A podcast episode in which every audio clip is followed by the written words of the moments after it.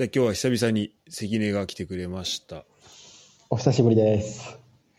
ろしくお願いします。久しぶりですね。これね、まあ、いつも関根来てくれると、大体前回何話したっけ？みたいなとこから、最近どうよ？みたいな話うんを、まあ、することが多いんですけど、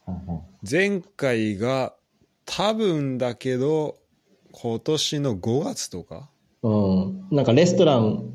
オープンできてすぐぐらいのタイミングで。そうだね。えっと、タイトルがガーナレストラン始めました。190回だと思うんだけど、まあ、ガーナでの養鶏がどれぐらい進んでるかと、レストランがどんだけ進んでるかと、うん、あと岸田首相がガーナ訪問そうね、そのあたりで、ね、5月とかか、そうね。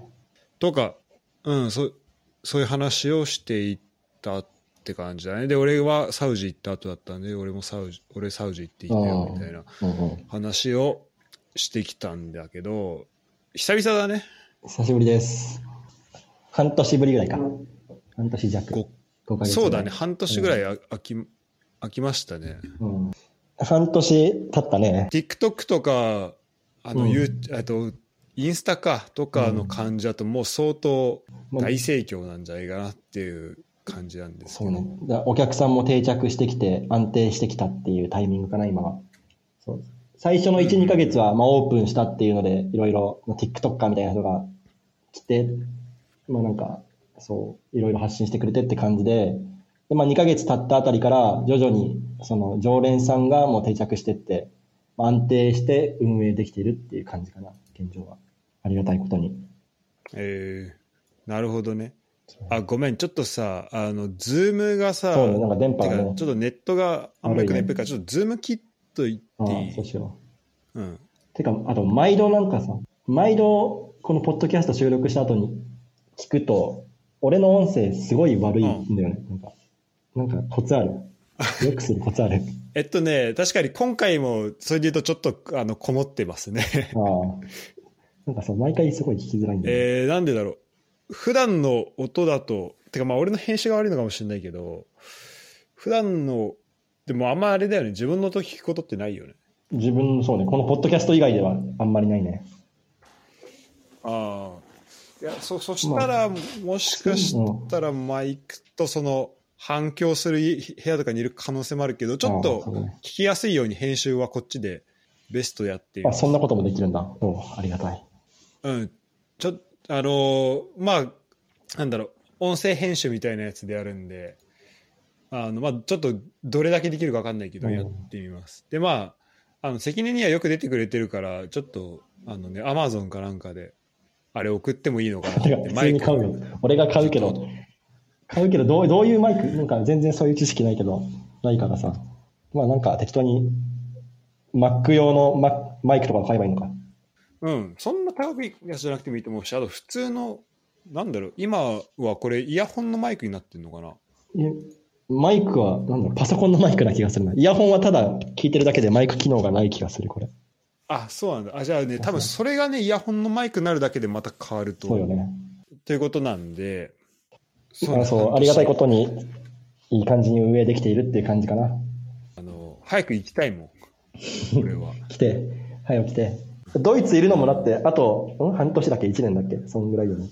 一応ね、契約は、えっと、今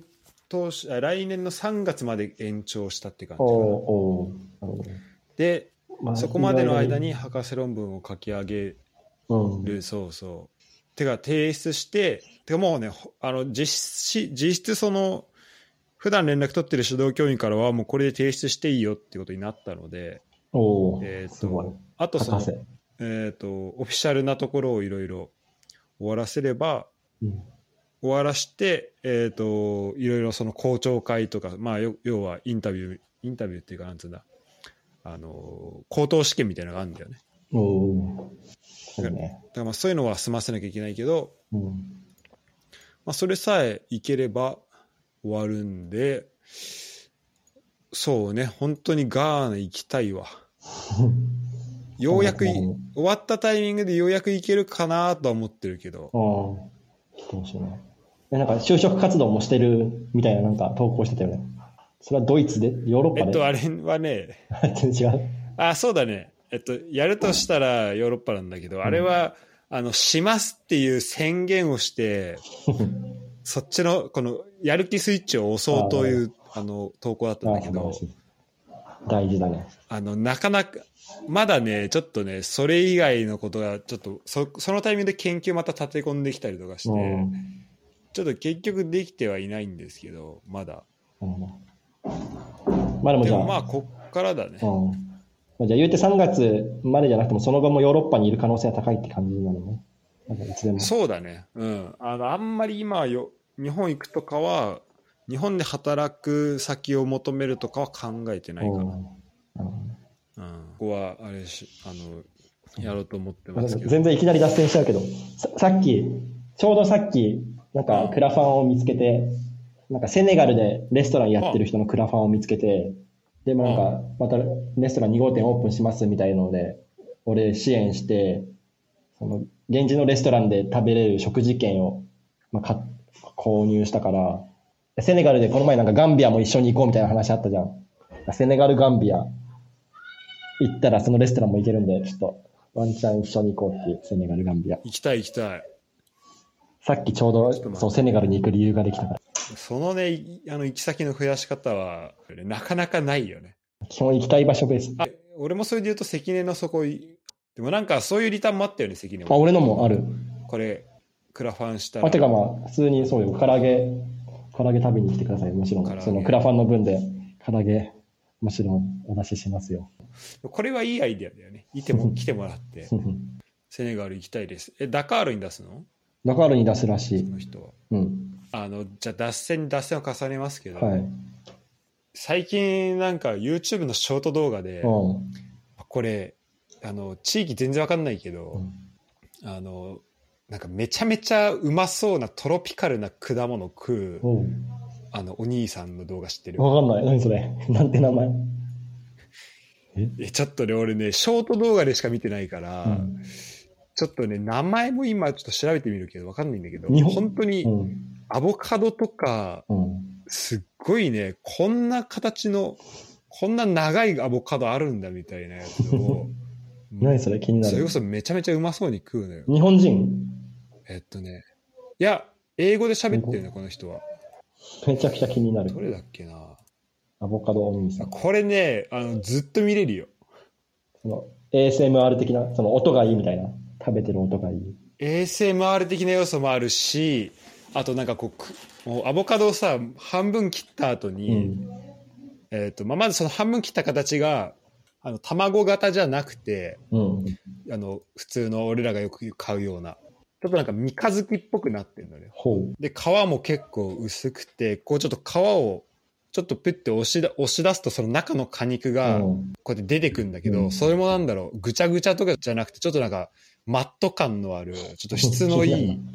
うほんとうまそうなアボカド食ってるうんのがあんだけどな、これどうやって探せるのかなあ、これだ。このお兄さん、なんていうんだ、フィッツショーティーかなフ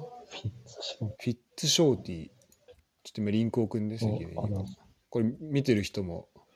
あの今送るので、こっから YouTube ショート地獄に陥ってください。これはね、いや、この動画はね、すごいよ。電波が悪いのか、まだ来てないけど、多分見つけた。フィッツショーティー。この絵、なんかカップルで、あ、そう、あのね、そう、サムネがカップルで、えっ、と、だ、だいたい映ってるのはこの男の人が、英語でその果物の、マジうまそうに食いながら説明してんだけど、この人たちどこいんだろう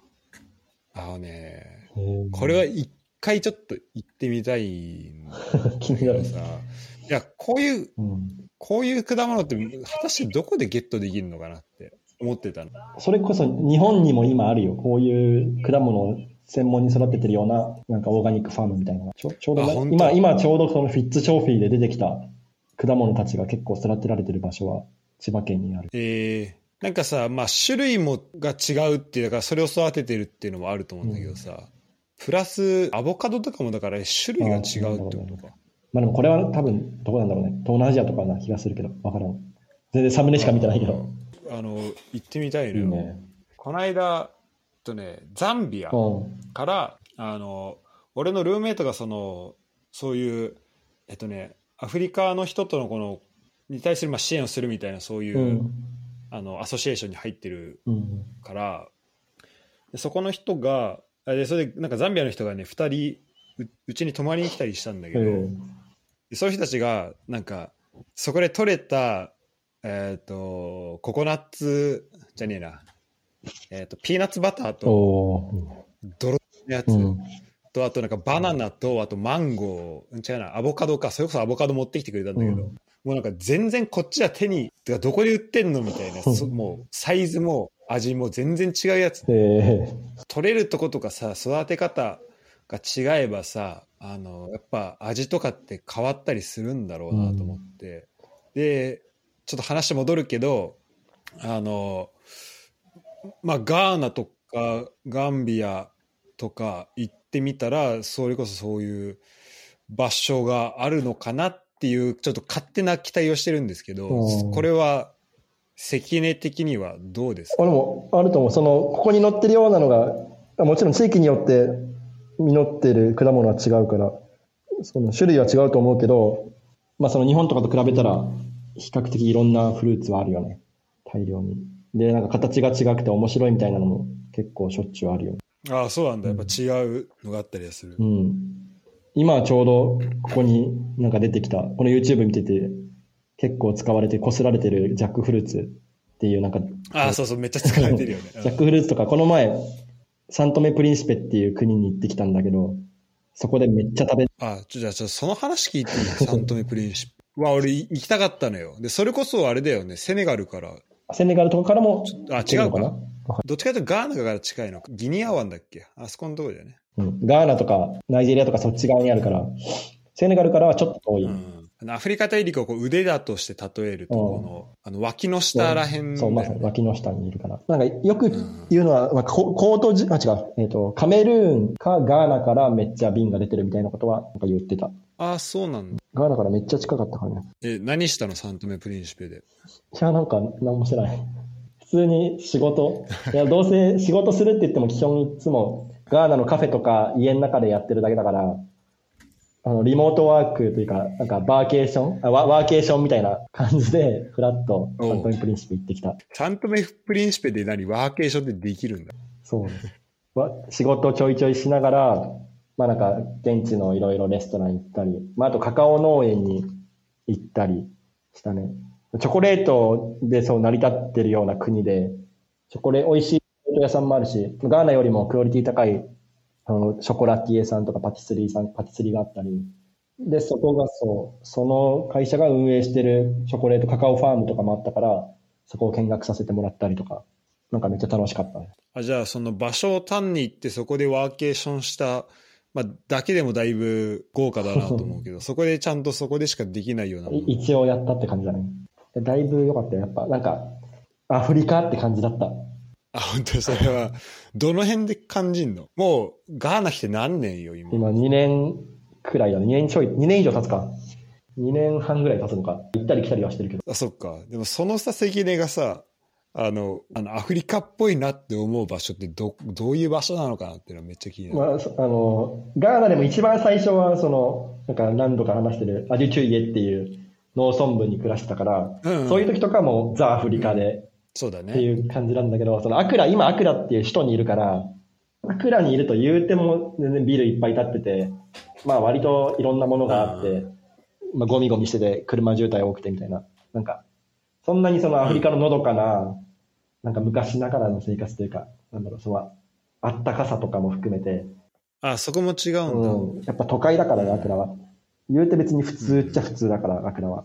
うんその川で洗濯してる人とかも別にアクラにはいないし、なんかそこら辺のフルーツの木から木によじ登って果物を取ってみんなで食べるみたいなのも別にないし、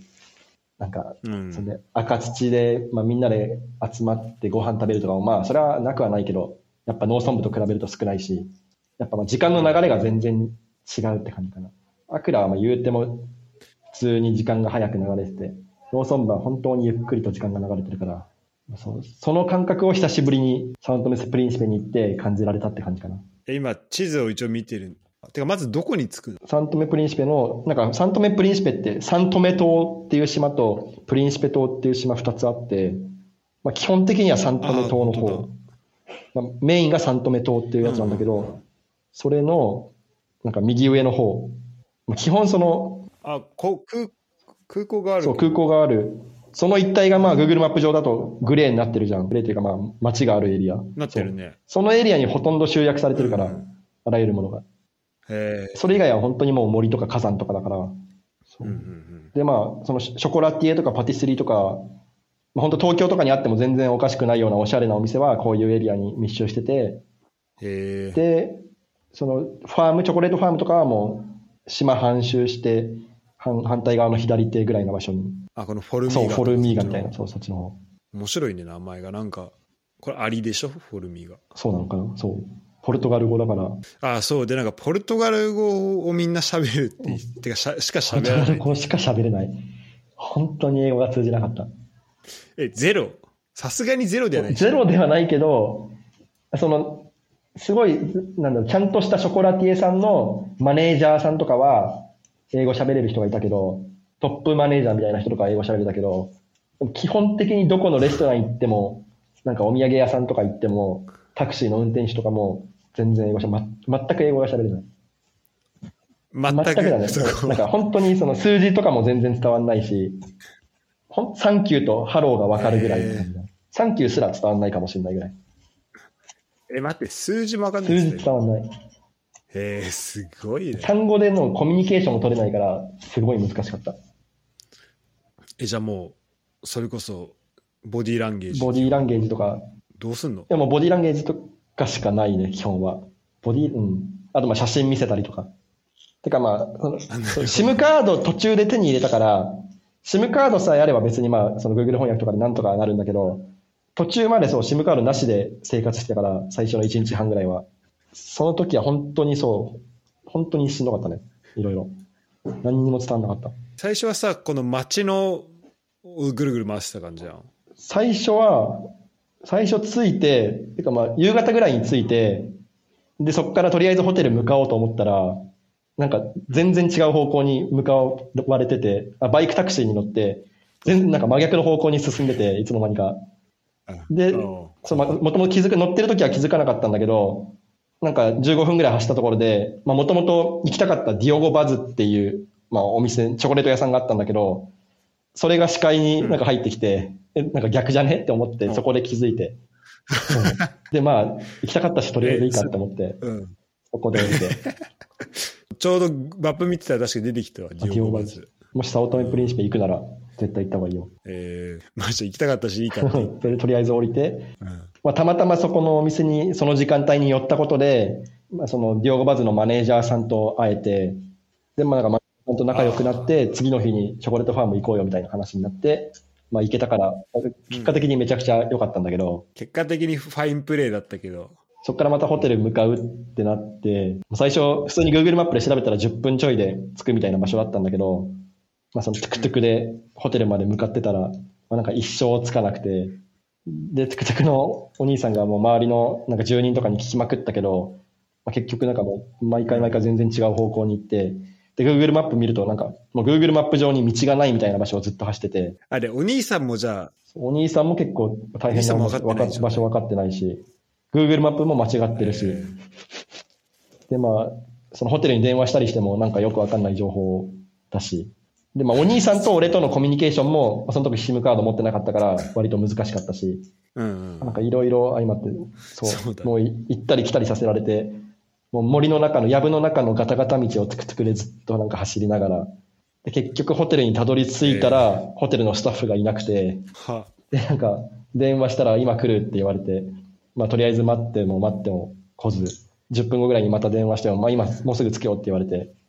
で、また待って、10また10分後ぐらいに電話したら、なんか今タウンにいるからあと30分ぐらいかかるって言われて、もうなんか、そう、なんだそれ。一生来ねえなって思って、まあ、そこでようやくもう諦めて、普通のホテルを探しに行ったって感じで、あもうそこを捨てたんだ。そ。こを途中でもう捨てて、2時間結構、そう全部で2時間半ぐらいかかってて、もう諦めるっていう決断をして、そう。すごいな。そういう決断が必要にもなるんだね。で、結局またディオゴバズの近くに、あ、戻ってきたの。またタウンの方のディオゴバズの方に戻ってきて、ディオゴバズのすぐ近くのホテルに泊まったって感じだね。結果的に。2時間半かけて。また戻ってきた。いや、大変だったよ。え、さっき言ったその、街の人の感じとかはどうなの？街の人の感じも、街も、街って言っても、そのアクラとかと比べると、高層ビルとか全くないし、なんかまあ、人も少ないし、車も少なくて、まあ基本自転車とかバイクだから、なんかねう、んすごいのんびりしてる。のんびりしてる避暑地みたいな感じだね。海に囲まれてる島だから、まあ海綺麗だし、うん。海やっぱ綺。麗だし、建物の感じも、そのポルトガルの植民地だったから、なんかポルトガル感がすごいあって、ガーナとは全く違った景色で、なんかね、うんなんか、うん、その旅行でちょっと来るにはすごいおすすめの場所って感じだね。のんびりしててよかった。よかった。空気が綺麗だった、とにかく。ああ、違い感じるんだ、やっぱアクラ。ガーナ、アクラマジで空気汚いから、えめちゃくちゃ、そう、よかったね。えでさ、ヨーロッパ来てどう感じる？ああの、アクラから。ヨーロッパ来たら、ヨーロッパ来ても空気美味しく感じるよ。アクラとか本当その、東南アジアとかみたいな感じだから、バンコクとかそういう感じだから、うん。もう排気ガスどんどん、ディーゼル、車もディーゼル車だし、うんほぼほぼみんな車移動だから、排気ガスバンバンで結構汚いよ。でもあれか、じゃあその人の感じで言うと、えっ、と、その歩いてる人とか見ても、のんびりしてるなっていうのが。ガーナの農村部みたいな雰囲気で、のんびりしてる。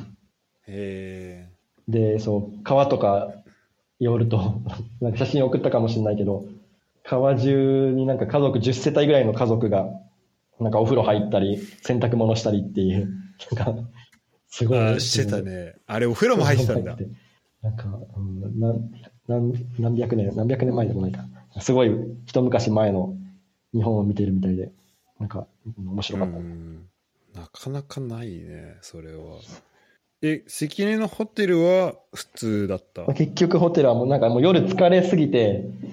もうなんか、そんな、そこからタウン、その街でいろんなホテル探すみたいなモチベーションになれなかったから、まあなんか一番最初に見つかった、それなりに綺麗なホテルに泊まったって感じだね。なるほどね。物価とか、そもそも通貨とかはどんな感じじゃん通貨は、えっと、なんだっけ、あその、サントメプリンシペのお金が、通貨があって、あとまあ、ユーロも導入、うんうんユーロも使えるって感じ。ユーロかサントメプリンシペなんとかってやつ。うんへえで、まあ、ローカルの物価は安いけど、現地で取れるものの、果物とか芋とか、そういうのは、まあ、全然安いんだけど、そのいもうほほとんどのものを輸入に頼ってる国だから、輸入物のスーパーとか、まあ、レストラン、まあ、外国人が行くようなレストランとかは全然高いって感じだね。どこも。えーそれは、アクラ値段ぐらい。てかごめん、アクラ値段がちょっとちゃんと分かってないかもしれないけど。まあ、アクラより気持ち安いぐらいかなヨ。ーロッパぐらい。ヨーロッパ、ヨーロッパ、その、なんだろう。俺のすごい感覚値で言うと、スペインぐらい。スペインとか、イタリアとかの物価みたいな感じかな、そういうレストランは。てかまあ日本ぐらい。じゃあ、あーじゃあドイツから行くとちょっと安いって感じるかもしれないけど、関根が今まで知ってる、行ってきた中のその、似たような国の感じから行くと、だいぶ高いところもあるなっていうやっぱそう、アフリカだから安いって思う、安いみたいなテンションで行くと、全然違うって感じになるね。うんホテルとかも、まあ一泊1万円ぐらい。なんか最低限の、まあ綺麗なホテルで一泊1万円ぐらい。うんで、レストランとかも、まあちゃんとしたところ行くと、4、5千円かかるみたいな感じかな。まあもちろん食べるものによるからなんとも言えんけど。これはご飯は何料理になるの？ポルトガルとアフリカのフュージョンみたいな感じだね。えさあと海鮮がとにかく多い。海が近いから。うん、海鮮、ご飯何食べたの？なんなんだっけ？何食べたっけ？ななんか、あそれこそさっきのジャックフルーツ？そのいいレストランに、えいその、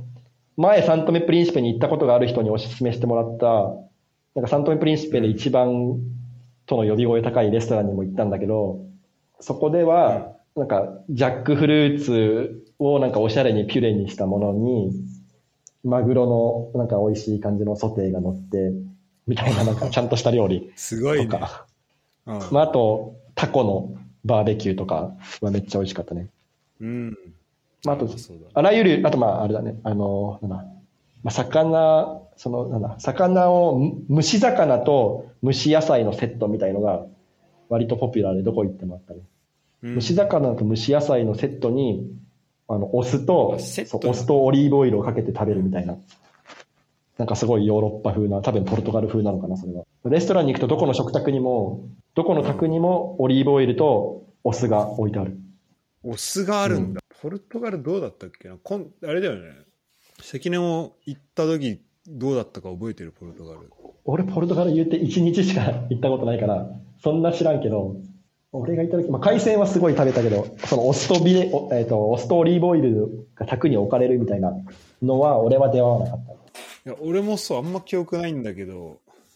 でもあるんだろうね。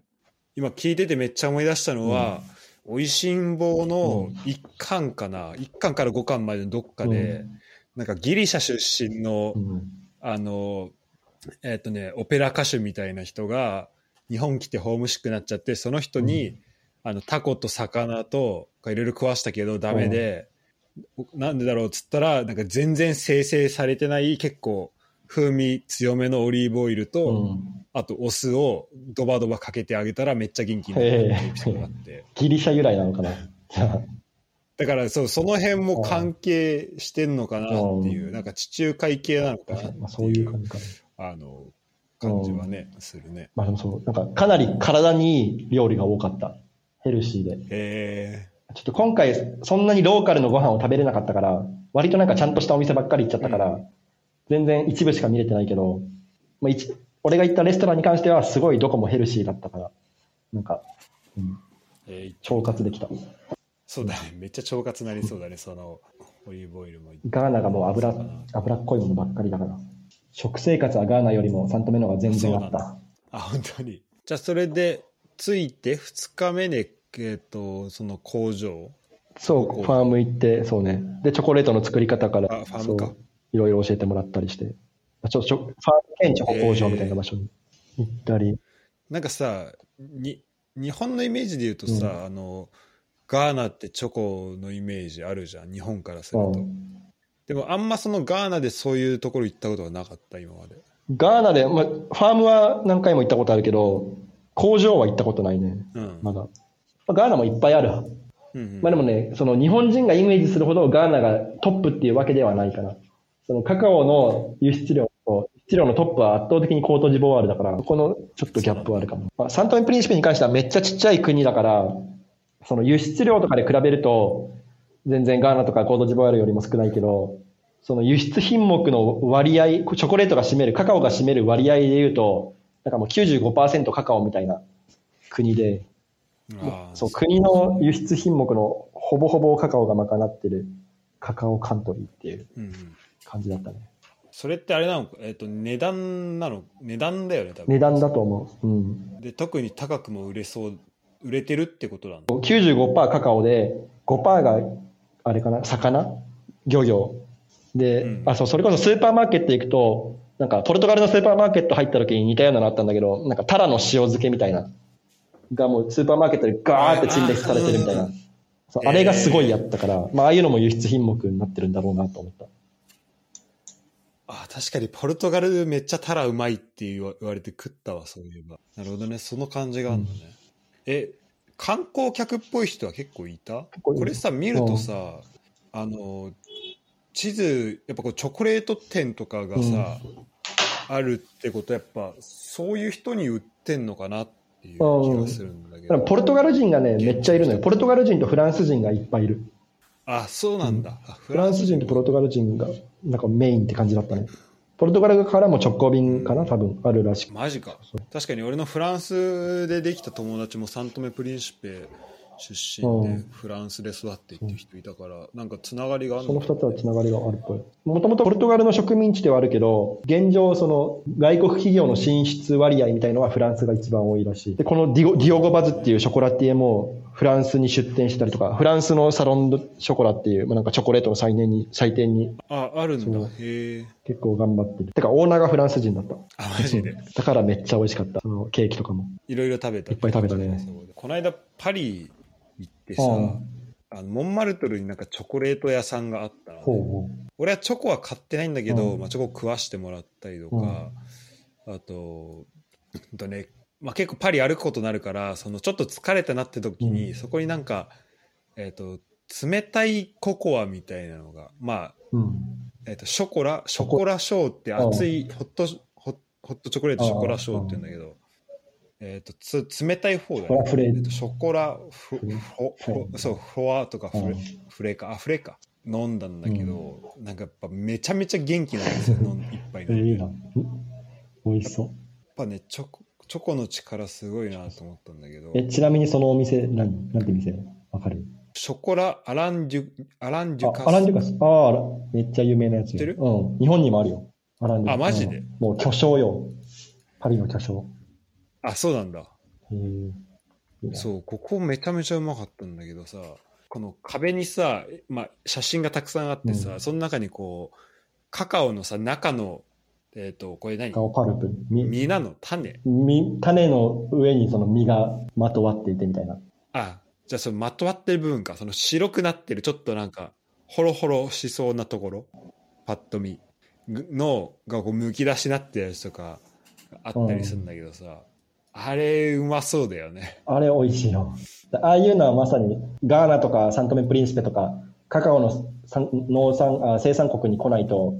なかなかフレッシュなのは味わえないから。そう。そうだよね来た時に味わってもらいたい一番、一番のものだね。ああいやあれ食いたいのよあれさなんあれでしょ？あれを発酵させんだよねそう、あれを発酵酵させる。バナナのそうそうそう、バナナの皮かなんかにあのまんま入れて発酵させて、で、その中に入ってる、まあ、カカオ2部っていう部分、カカオのその種の部分うん、だけを、まあ、チョコレートにしていくって感じだね。それ以外のとこはどうそれ以外の、まあ、その発酵の仕方にもよるんだけど、もうその発酵させる前に白い部分をなんか取っちゃうっていう発酵のさせ方もあるし、白い部分がついたまんま発酵させるっていうやり方どっちともある。まあ基本的には白い部分がついたまんま発酵させるから、まあ、その発酵し終わった段階ではもうほぼその白い部分は、まあ、あれほとんど水分だから、なんか薄くなって茶色くなって、まあ、そのまんまなんかちょっと生成されてみたいな感じになってくる。ほぼ見た目としてはなくなっていくから、あの部分は。うんうんうんけどその現地のあその農家さんとかはあの部分を食べて、中身だけ発酵させていくみたいな感じをしてるね。うん。いやそう。あれをあのチョコの最初があれって考えるとなんかすごいなと思うしよくできてるなと思うし。チョコレートはフルーツだってね、感じるよ。いや本当フルーツだなんだなって思うね、あれ見るとね、うんであれを発酵させるっていうのがまたなんかたまらんなっていう感じするんだけど。よくやったよね、最初の人が。本当だよね、そうここまでのこの歴史積み上げてきた歴史半端ないなと思う思ううんあれ見ると。でさケルンにさあのチョコレート博物館かな？うん。あんのよ。えー、ケルン。で俺そこ前、えっと高林ってあのわかるわかる。指揮校の,、ね、あのこのポッドキャストも出てくれてんだけど。あと吉田卓が来たのねこっちに、うん。でそういうの2人と一緒にいたんだけど行った時に絶対その工程とかも書いてあってだからそれこそバナナの皮で包んで発酵させますとか、その前の状態とかは見ることができうん。て、へーって思った思ったんだけどあの俺らサッカーその後見に行く予定で、チョコの、えー、と発酵させて、でいろいろこうちあの抽出した後に、その実際工場のところでこうやっていろんななんか処理のあの工うん、程をこう実際に見れてで最後チョコもらえるっていうのあったんだけど。で俺はそれもうガン飛ばしでもう最初と最後だけ見るみたいな感じで もったいない。クソ早足で行っちゃったからちょっとねまたゆっくり時間取って行きたいんだけどいいね。あの、サントメプリンシペでもそういうの見学させてくれるよ。あ本当？もう最初から最後まで。あだからそれはいいねそうだからそのさそれだと博物館だとどっちかというとその原材料をさまあその現地で何かしら知ってもらった後に持ってうんの話っうんていう感じだよね、どっちかっていうと。だからその最初から最後までまさに最初から最後までてかそれこそカカオの実がなる前のとことかさ、うん。もうその辺からこうなんだろう発見するてか見つけることができる場所に、でその、えー、とゼロからなんだその店頭に、ま、並ぶところまでをこう感じることできるっていうのはなんかすごい、すごいよね。いや、ぜひ、いいなと思う。ぜひガーナか、ガーナかサントメプリンシペ、チョコレートの方変わるよ。俺多分その関根が大学生の時にしてるであろう経験をあのまだ全くしてないからそのコーヒーとかってこと？コーヒーもそうだし、うん。そのアフリカにまだあの大陸に降り立ったことがないから、その、その辺の常識確かに来なきゃ。そう的なことがまだ全く分かってないから、早くそれ行きたいんだよ。パパッと来ちゃえばいいんじゃない？ヨーロッパからアフリカ近いし、アフリカ言うて別に普通だからさ、来てみれば。その都心に関しては普通だから、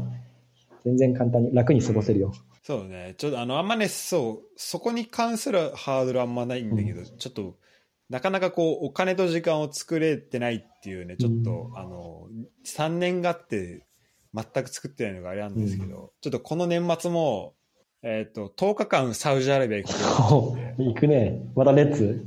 またレッツなんだけうど、ん さすがだそ。のうち半分でもね、ガーナ行けたら全然違うんだけど、本当は。でも。ちょっとね、その、まあ、だから年明けたタイミングかなとは思ってるんだけど、まあ、うあの、来る、来るタイミングが後ろに伸びれば伸びるほど、用品は充実してってると思うから、まあ、後回しにしてもいいかもしれない。え、そう、じゃあちょっとごめん、ヨーフィンの方に戻っても大丈夫？うんなんか、サントミプリンシペの方で最後にあれば、まあ、サントメはおすすめですっていう感じで。旅行するにはすごいおすすめ。日本から果たしてどうやって行けるんだろう。まあ、ガーナ経由だよね、多分。いや、ガーナ違う、ポルトガル経由から。てかまあ、ポルトガル経由の人もガーナで一回、その、何、降りて、で、そのまま同じ飛行機で行くみたいな感じだったから、あじゃあもう、ガーナ来てもらって、そっから行くのが一番いいね。あ、そう、ガーナ来ないとなかなかサントメ行くなんてタイミングが一生来ないだろうからね。え、船で行った？ふいや、飛行機、飛行機。あ、なんかカメルーンの方からっていう、あの、あれかと思った。カメルーンあも、の、あとガーナから。あ、カメルーンもガーナも飛行機だかうん飛行機で行きやすいあ。、あ飛行機、あ、ごめんごめん。1時間半ぐらいで行けるから。じゃあ、えっ、と、ヨーフィンなんですけど、はい最初、えっ、と、オープンは正確には何日、何月何日なのあプレオープンで言うと、4月の20 21か。4月21がプレオープンだった。おだからちょうど半年経ったって感じ。ちょうど半年だね。半年、あっという間だったな。で、なんか、うんいや、本当さ、見てると、最初すごい、えっ、と、インフルエンサーの人の動画とかもさ、どんどん目に入るようになってさ、おーすごいなと思ってたらさ、なんか、まあ、いろんなメニュー試してますとかうもん。見て、で、なんか従業員の人もなんかどんどん新しい、なんか見たことない顔の人が見えてきたりとかしてて、あの、どんどんどんどん進化してるっていう感じなんだけど、うんちょっとそのオープンから大変なこととかはうん。特になく、す割とスムーズにいけたの、その関根の感覚で言うと。あその、お客さんをしっかり作っていくみたいなところで言うと、お想像以上にスムーズにいけてるし、まあ、ちゃんと反応を見ながら、まあ、なんだろう、お客さんの体験価値向上、体体験価値向上みたいなことを、なんか、その雰囲気作りとかから、お店オープンした頃は、その1階と2階があるんだけど、2階がかなり簡素な作りだったから、その、まあ、お客さんの反応を見ながら、なんかタイル敷いたり、あの、木とか、あの、なんだなあの草木、緑色の草木をいろいろ置いたりとか、まあ、あとうん。音楽の感じを、もう結構高品質のスピーカーがあって、まあ、なんだろう、なんていうの、グルーヴ感があるというか、結構そこにいたくなるような空間にしたりっていう、ちょいちょいそういうマイナーチェンジをしながら、しっかりお客さんは作れてきてるかなっていううん状況はありまして。なんだろうねで、まあ、そう、従業員の数もどんどん増えてきて、今、なんかセキュリティの人とかも入れたから、そういうのも含めると、そうえー16人ぐらいになってきて、徐々に、まあ、良くも悪くも増えてきてする。ごいよね。それだけの人の、もう雇ってっていうところまでもう一気に来たっていうことだもんね。ちょっと、まあ、それで言うと、その、セキュリティに関してはね、ちょっと事件が起きてしまいましてね、増やさざるを得なくなったっていう感じなんだけど、あ、そうなんだ。まあ、そう、い3、4 3週間ぐらい前に、結構本当にお大きい事件が起きてしまいまして、1ヶ月前か。あんま、まあ、ここだ、ここがいいのかな。あんまその SNS では載せないようにしてるんだけど、その、風評被害とかにもつながっちゃうから、うんまもしあれやったら全然、ああのカッカットしておくんあ、で。まあ、ガーナ在住の人がそんなにこれを聞いてないと、わかんないけど、まあ別に聞い、うん。いい、別にいいっちゃいいんだけど、あの、なんだ、強盗がヨーフィンにやってきて、お客さんが食べてる時に、マジ。で、お客さんのまずスマホを盗んで、で、うん。で、お客さんが、何、南アフリカから旅行できてたおじさんだったんだけど、そのおじさんが、まあ、スマホ取られて抵抗して、で、戦って、で、戦いの末、その強盗がポケットに入れてたナイフを取り出して、そのおじさんのまあ足を刺して、で、それでまあ逃亡するっていう事件が起きまして。結構深刻な事件が起きてしまって、で、まあ、別に幸いというか、まあ、不幸中の幸い、おそのおじさん自体は、まあ、軽傷というか、足に刺されたけど、まあ、病院行って、その日のうちに歩いて帰れるぐらいだったから、まあ、よかったっちゃよかったんだけど、不幸中の幸いで。うん。まあ、そう、そういうことがあったりして、結構その、やっぱりガーナで店舗をやっていくことは難しいこともあるなっていうのを痛感したりしたね。うん。で、まあその後、もう次の日からセキュリティ増やして、監視カメラもつけてとかっていうのをやり始めて。なるほどね。いや、確かにそれはなかなかこう、あの、あんまこう、お店をやっていくときに、まあもちろん最低限のセキュリティとかあるかもしれないけど、なかなか考えないところだよね、そこはね。まあ考えなきゃいけなかったんだけどね。言うてガーナ安全っちゃ安全だから、まあはん他のアフリカの国と比べてそこら辺は割とルーズにやっちゃってたら、そう、起きてしまったからね。しかも、割と、この地域はさ、だってとんすぐ近くにあの大使館あったりとかっていうエリアでしょそうね。まあ高級エリアではある。高級エリアではあるけど、その夜は結構暗くなるエリアでもあるから、そういう仕事終わったりした後は、それはあれなの？じゃあセキュリティをもうじゃあすなんだすぐ雇うっていうもうすぐ雇った。その土曜日にそれが発生して、次の月曜日からはセキュリティ2人体制で今常備さししてるって感じだね。へで、あと監視カメラもすぐつけて、まあ、あと警察官もなんかまあ、なるべく積極的にパトロールしてもらうみたいな感じにはなって、っうんうんうん。て感じかな。そっかじゃあいろんな、まあ、協力いろんな人に協力をしてもらいながら、あのそういう部分もありつつってとこだね、いや、怖えよ。ビビったよ。そうだねあんなんだろうあんまこう自分の身になかなか降りかかるとは想像できないんだけどいやビビるよねビビったよ。えささすがに初めて？初めて初めて。そう、ここまで。あ、そのなんかね、スマホが、あ、スマホじゃなくて、えっとね、デリバリードライバーさんの、あの、バイクが盗まれるっていうのは起きちゃってて、一回。あと、別にお店関係ないけど、同じ通りでスマホをひったくられた人がいるとかは、まああったんだけど、まあ、そのナイフで刺すとかそこまではなかった。から初めてだったね。うんうんうんまあまあ、それもて抵抗しなければひったくられて終わったんだけど、抵抗しちゃったかって感じ。まあそうだね。まあなんか、その気持ちはわかるっちゃわかるけどね、そのひあのさ抵抗しちゃう人の、でもやっぱ命に変えらん、なんかやっぱそこも含めてさ、こう、あんまそこ、なんだろうな、例えば俺とか普段ドイツいるとさ、まさかそんな身の危険が及ぶと思ってないからちょっと抵抗しちゃうとかって多分あったりするよね。スマホ大事だもん。ねえ。結構困困ったりだから命まあ本当誇張じゃなくてマジでそれでなんだろうそれなかったら何もできないみたいなとこは今あるからさ本当場所によっては。まあわかるけどじゃあ大変なのねほんあのまあじゃあそういうとこもいろいろ対策しながらでもサービスの方も進めていくっていうところなんだね。まあ、あとは変化で言うと、そオープン当初のこの前話したタイミングとかは、デリバリーとかはそんなやってなかったけど、まあ、オープン2ヶ月ぐらい経ったタイミングからデリバリーを始めて、ボルその、ウーバーイーツみたいなやつとか、まあ、自社デリバリーとかも含めて、デリバリーを始めたら、うん。まあ、やっぱ、俺らが提供してるメニューが結構デリバリーとの相性がいいっていうのもあって、まあ、今売り上げの半分ぐらいがデリバリーで、まあ、一気に売り上げが上がったっていう感じだね。デリバリー始めてから。ああそうなんそだええとかっていう、まあなんか、じゃあまあ、まあ倍、倍増したと言ってもいいぐらい、そのデリバリー、ね。割とね。言ってみれば。うん。えしかもさ、あの、Google の今、評価見てんだけどさ、口コミ、もう評価1と2がないもんね、星。もう全部す、まあ3も少ないし、ほぼ4と5っていう感じだありがたいね。だしなんか味もぜ、味もこれは、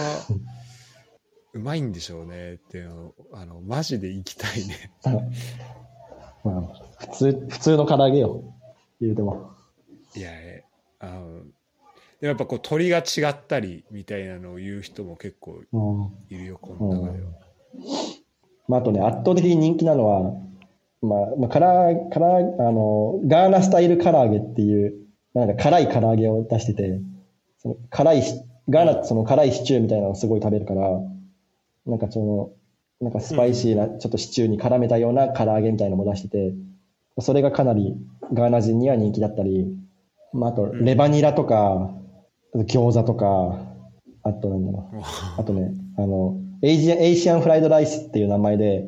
タイのガパオみたいな、ガパオチャーハンみたいなのも出してて、その辺がねめっちゃ、めっちゃ人気あるね。いや、マジで、これ、あの、地元というか、近所に欲しいね。唐揚げ屋さん。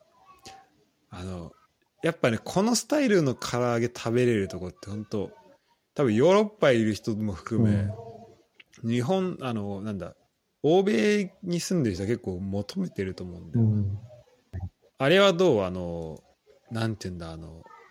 えっ、と、すクリームソーダ。ああ、クリームソーダは引き続き、クリーム、引き続き人気だね。まあなんかクリームソーダで言うと、圧当倒的にフィリピンの人から人気だね。まあなんか、あ、そうなんだ。それも傾向ある傾の面白い、面白い、それは。フィリピン人のお客さん来ると絶対クリームソーダ頼む。これ最高だよっていつも言ってる。そういうのがあんの？俺全然行ったことないから分かんないんだけど。フィリピンは、なんかまあフィリピン甘いものとか結構多いから、ハロハロ、あのミニストップのハロハロとかも一応フィリピン発祥らしい。まああんな洗練されてないけど、現地のやつは。そこなんのか。まあ甘いのが多いよね、フィリピンは。とにかく。ああ、そうなんだ、あれ。へえ、あ、じゃあまあ、ハロハロだね。うん。うん。へえ。まあ、クリームソーダも、俺らのクリームソーダソーダも結構甘いから、そのフィリピンの人の舌には合ってるのかなっていうか。来る人の国籍とかは？国籍はもう、なんかどこ、うんどういう人が多いみたいなのもうある。なんか今聞いてるといろんな人の、いろんな国聞くし、レビュー見ててもなんか中国の人もい,、うんたりするし、あと、まあ結構英語がほ多いけど、まあそれ以外本当いろんな国だね。ガーナ人、日本人、韓国人、中国人、フィリピン人、タイ人、うん。まあ、レバノン人、フランス人、ドイツ人とか、なんかスペイン人とか。まあ、欧米、お欧米とアフリカも本当いろいろだね。まあやっぱレバノンと、へ多いのはレバノン、ガーナ、フランス、日本、韓国とか、その辺が多いかな、比較的。ーうん。日本人もやっぱ来るんだ、ね。やっぱ、まあ、日本人は多いね。ありがたいことに。うんえ、てかそういう人は大体しもう顔見知りもうほぼほぼそうね。ほぼほぼ知り合いだね。すごいな。でも最近俺があんまりお店に立ってないから、そそのし、わかんない、自分が知らない人も結構来てくれてるのかもしれないけど、まあ、基本知り合いだと思そうかそうか。え、お店のことでもうちょい言うとさ、その、メニューはさ、どうやって増やしてるの？なんかこれを試してみたとかっていうのをちょいちょい、あの、インスタで見たりはしてるけどさ、うん。まあなんかね、それはこの手に入る、えっ、と、原材料とかからそ加味して、の手に入る原これだ材これいけんな手。に入る原材料から加味もするし、やっぱめちゃくちゃキッチン狭いから、その、ちゃんとオペレーションできるか、時間が、オペレーションに時間がかかんないかとかも考えるし、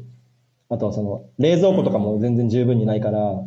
同じ食材を使って、どれだけメニュー数を、レパートリー増やせるかとか、まあ、あと、なんだろうね、その、シェフの性格とかもあって、本当は俺は、なんだろう、例えば、えっと、ニラ玉みたい、日本風のそのトロトロのニラ玉とかを入れたいんだけど、ヨーフィンの卵もあるから、うん。で、うんその半熟でいい感じのニラ玉を作ってほしいんだけど、なんか今まで何回かそれを試してきて、やっぱりシェフとかガーナ人の性格的に、その火をしっかり入れないと嫌だっていう感じで気持ち悪いってなって、なんか俺がいる前ではちゃんとしたその半熟のニラ玉を作るんだけど、なんか1週間2週間経ってからもう一回その自分の関根健人っていう名前を出さずにお客さんとして注文してみると、なんかガチガチのニラ玉になってたりとか、そう、そう、そういうリスクが結構あるから、だからそうなるリスクをが想定できるものはもうメニューに入れなかったりとか、そういうこともしたり。ここでね、あ、こういうのもあるんだと思って、なんか、まあ、やってくれる、そっちのなんでやり方を学んでくれる可能性もあるけど、まあ、なかなか今の話を聞いてると、一筋縄ではい。かシェフたちも本当30年選手とかの結構ちゃんとした腕のあるシェフたちだから、自分のこだわりがあって結構頑固者の人たちで、そう、なんかいつの間にかなんかクオリティ変わってるじゃんみたいなリスクがあるものは結構入れないようにしたりしてる。そうなんか、えっ、と、インスタ見たり、最近の、まあ、さインスタが多いかな。あの、あと、まあ今話聞いてたりすると、なんかできるだけこう、関根が、あの、タッチしなくても回るようにしてるっていうのをすごい感じるんだけど、その前回も、あの、最初はさ、なんかずっとほぼいないといけないからって話もしてたじゃん。そこで言うと、最近のその感じは、えっ、と、まあ、あんまお店には立ってないって話はあったけど、その代わりに、なんか今どんなことしてんのかとか教えてもらってもいい？そもそもそも最初から、まあ最初の1、2ヶ月はまあ、ほぼ店舗立たざるを得ない状況にはなっちゃったけど、もうお店オープンした時から自分がいなくても絶対回るようにするっていうのを第一目標に掲げてやってたから、まあそれで、そうね、まあ2、3ヶ月経って、まあ日本帰るタイミングとかもあったから、そういうのも経て、もう完全に自分がいなくても、まあ基本的には回るようになったっていう状況は作れてて、うん。で、まあ、で、今何やってるのかで言うと、何やってんだろうね。あ、ごめん、じゃあさ、ちょっとそこに至るまでをちょっともうちょい聞きたいなと思うんだけど、あの、なんだろう、なんか特別になんか準備とかが必要だったりするもんなの、その自分がいなくてもお店回るようにするってなった時に、あのどういうふうにこう、あなんだろう、まあ、ある意味、こう、権限をさ、いろんな人に異常し、あの、こう渡していかないといけないわけじゃん。これやってね、これやってねって。でそれできるようにしていくっていうことだと思うんだけどさ、これなんかどういうコミュニケーションとかどういう準備をしていくものなのかなまあ本当はちゃんと全部マニュアルを作って、ちゃんとレシピとかも、まあ、グラム、ちゃんとグラム測ったりとか、まあ、ここはこうやるんだよっていうのを細かくレシピ作って、で、レシピブックみたいのをシェフ、まあ、キッチンに置いて、それ通りやってもらうっていうのが、当初の理想ではあったんだけど、まあ、それでちゃんとなんか実際にワークするのがまあ半分ぐらいだなっていう印象で、まあ、それで、そそれ通りやってくれるシェフもいるし、そのメニューによってはそれ通りやってくれるものもあるけど、実際忙しいオペレーションだった時に、そんなやり方でやってらんないよみたいなシェフたちのなんかそのこだわりもあったりして、そういうのはもうある程度、シェフたち自身のそのなんか経験とかも踏まえた上で、俺のマニュアルとかではなく、彼らがやりやすいようなので、かつ、まあ、俺が求めてるものとのバランスが合うところをちゃんと決めて、じゃあこれ、こういうふうにやってっていう、ある程度その、そのシェフの自由にやらせる範囲で、けどまあ、こっちの意図はこうだから、まあそこのバランスがいい場所でやってっていうのをなんかしっかり話し合ったりして、なんか、妥協点というか、落としどころを決めつつ、って感じのことを、そうね、2ヶ月、オープン2ヶ月目ぐらいでずっとやったって感じかな。そこあの自分は自分の目でまあだから最初ほぼつきっきりてかかなり時間割くことがあったけど、うん、やってたね。まあ、あとそう最近はそのまあもう一人そのビジネスパートナーみたいな人がいるからガーナ人の,、まあ、そのエモスっていうなんかずっとずっと昔から一緒にやってる人がいて彼はコミュニケーション能力が高いからその俺がシェフたちに直接まあ拙い英語で言うよりも話すよりも、まあ、彼に任せた方がまあなんとかななんとかその現場が回るようには、なんかコミュニケーション取ってくれるから、まあ、エモスとかを介しつつ、まあ、コミュニケーション取って、お互いのなんかやりやすい、彼ら、シェフたちがやりやすい形と、俺が、なんか引けない、そのラインとかをバランス保ちつつ、なんか妥協点を決めるみたいなことをやってるって感じかな。いいね、じゃあその信頼関係もできて。なんかさ、ちょっと前、てか、いつだろうな、去年のなんか4月か5月ぐらいかななんか聞いた時とかは、うん、結構そのパートナーの人とのコミュニケーションが大変なのか、うん、ちょっとこうあの喧嘩があ、はいはい、あのまあ、タイミング的ってもあると思うけど喧嘩が絶えないみたいな話はしたと思うけど、やっぱそういうのを乗り越えていったっていう部分からこそのなんか信頼関係みたいな結構感じる、まあ、そういう部分は割と乗り越えてきた部分もあるけどまあまあいまだにぶつかり合うことはあるよ。ぶつかり合うというかまあ難しさは感じる。結構やってる。あ、そうなんだ。うん。うん。やっぱ。じゃあまあそこはこう、うまく、うんと、まあ立ち回るっていうのが正しいか分かんないけど、うん、まあそこをこう、なんとか、そことのつ、まあ、付き合い方が分かってきたみたいな言い方になるのそう、なんか、俺が理想としてるもの100%をキッチンに落とし込む、まあ、キッチン含め、エモスとかにも含め、落とし込むっていうのはかなり難しいから、なんか理想の90%でもいいから、ちゃんと現場が回るようなことは、どうすればできるんだろうっていうのをすごい意識するようになったね。お店が始まってから。うんうんうん。まあまあ、いや、めっちゃ面白いね。まあでも、そうね、まあエモス、そうまあエモスとのぶつかり合いとかも、まあその前回話した時とかはあったかもしれないけど、やっぱキッチンに入ってきたシェフたちはエモス以上の癖者が多いから、なんか、そうなんだ。まあ、エモスは今かなりマシというか、やっぱありがたいね。ドラゴンボール味があるね。あの、だんだんこう敵が強くなって、まあ、敵、敵ではないんだけど、本当は。あの、そういう人とこう、いろんな人と多分段階経てさ、ぶつかり合いもあるかもしれないけど、まあそこで一応仲間として働いてるっていう中で言うとさ、こう、どんどんそういう、あの、コミュニケーション取れる人たちが、あの、そういう人の、なんだろう、広がりがどんどんね、できてきてるっていうのは、すごいなんかいいなって思う。めっちゃキッチンで戦ってるもん、本当まあ、おお互いに自分のこだわりというか正義のためにやってるからさ、戦うからさ。彼彼らは彼らで別になんか、ちゃんと彼らなりのこだわりがあって、その反発してくるわけだから、まあそう、うん。そうね、まあ楽しいよ、楽しくやってるよ。反発で言うとさっき言ってたようなことになるのかな？この調理の仕方だろうみたいそう、なそういう、ことだったりあと時間の兼ね合いがあるからこのやり方でそうそうそう。の方がいいんじゃとか、とないかみたいな、かそうね。まあ、あとなんか、俺がだから日本いなかった間とかに、その、やっぱガーナ人、なんか昔話したかもしれないけど、まあ、割とお年を召したガーナ人たちは、まあ唐揚げで言うと、その、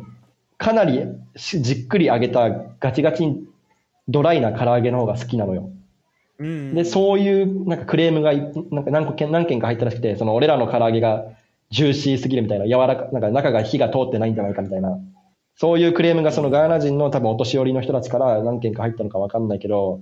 そういうのをまあ勝手に判断して、そのそっちに合わせちゃって、結構 too much fry な唐揚げを作っちゃったりとか、超 deep fry になっちゃった。そこはだしかもだってなんならココアのポイントだもんねその用品の中で100人全員になんかそう理想のものは作れないから、俺らが求めてるのはそのジューシーで柔らかいってところだから。確かにそこのコミュニケーションを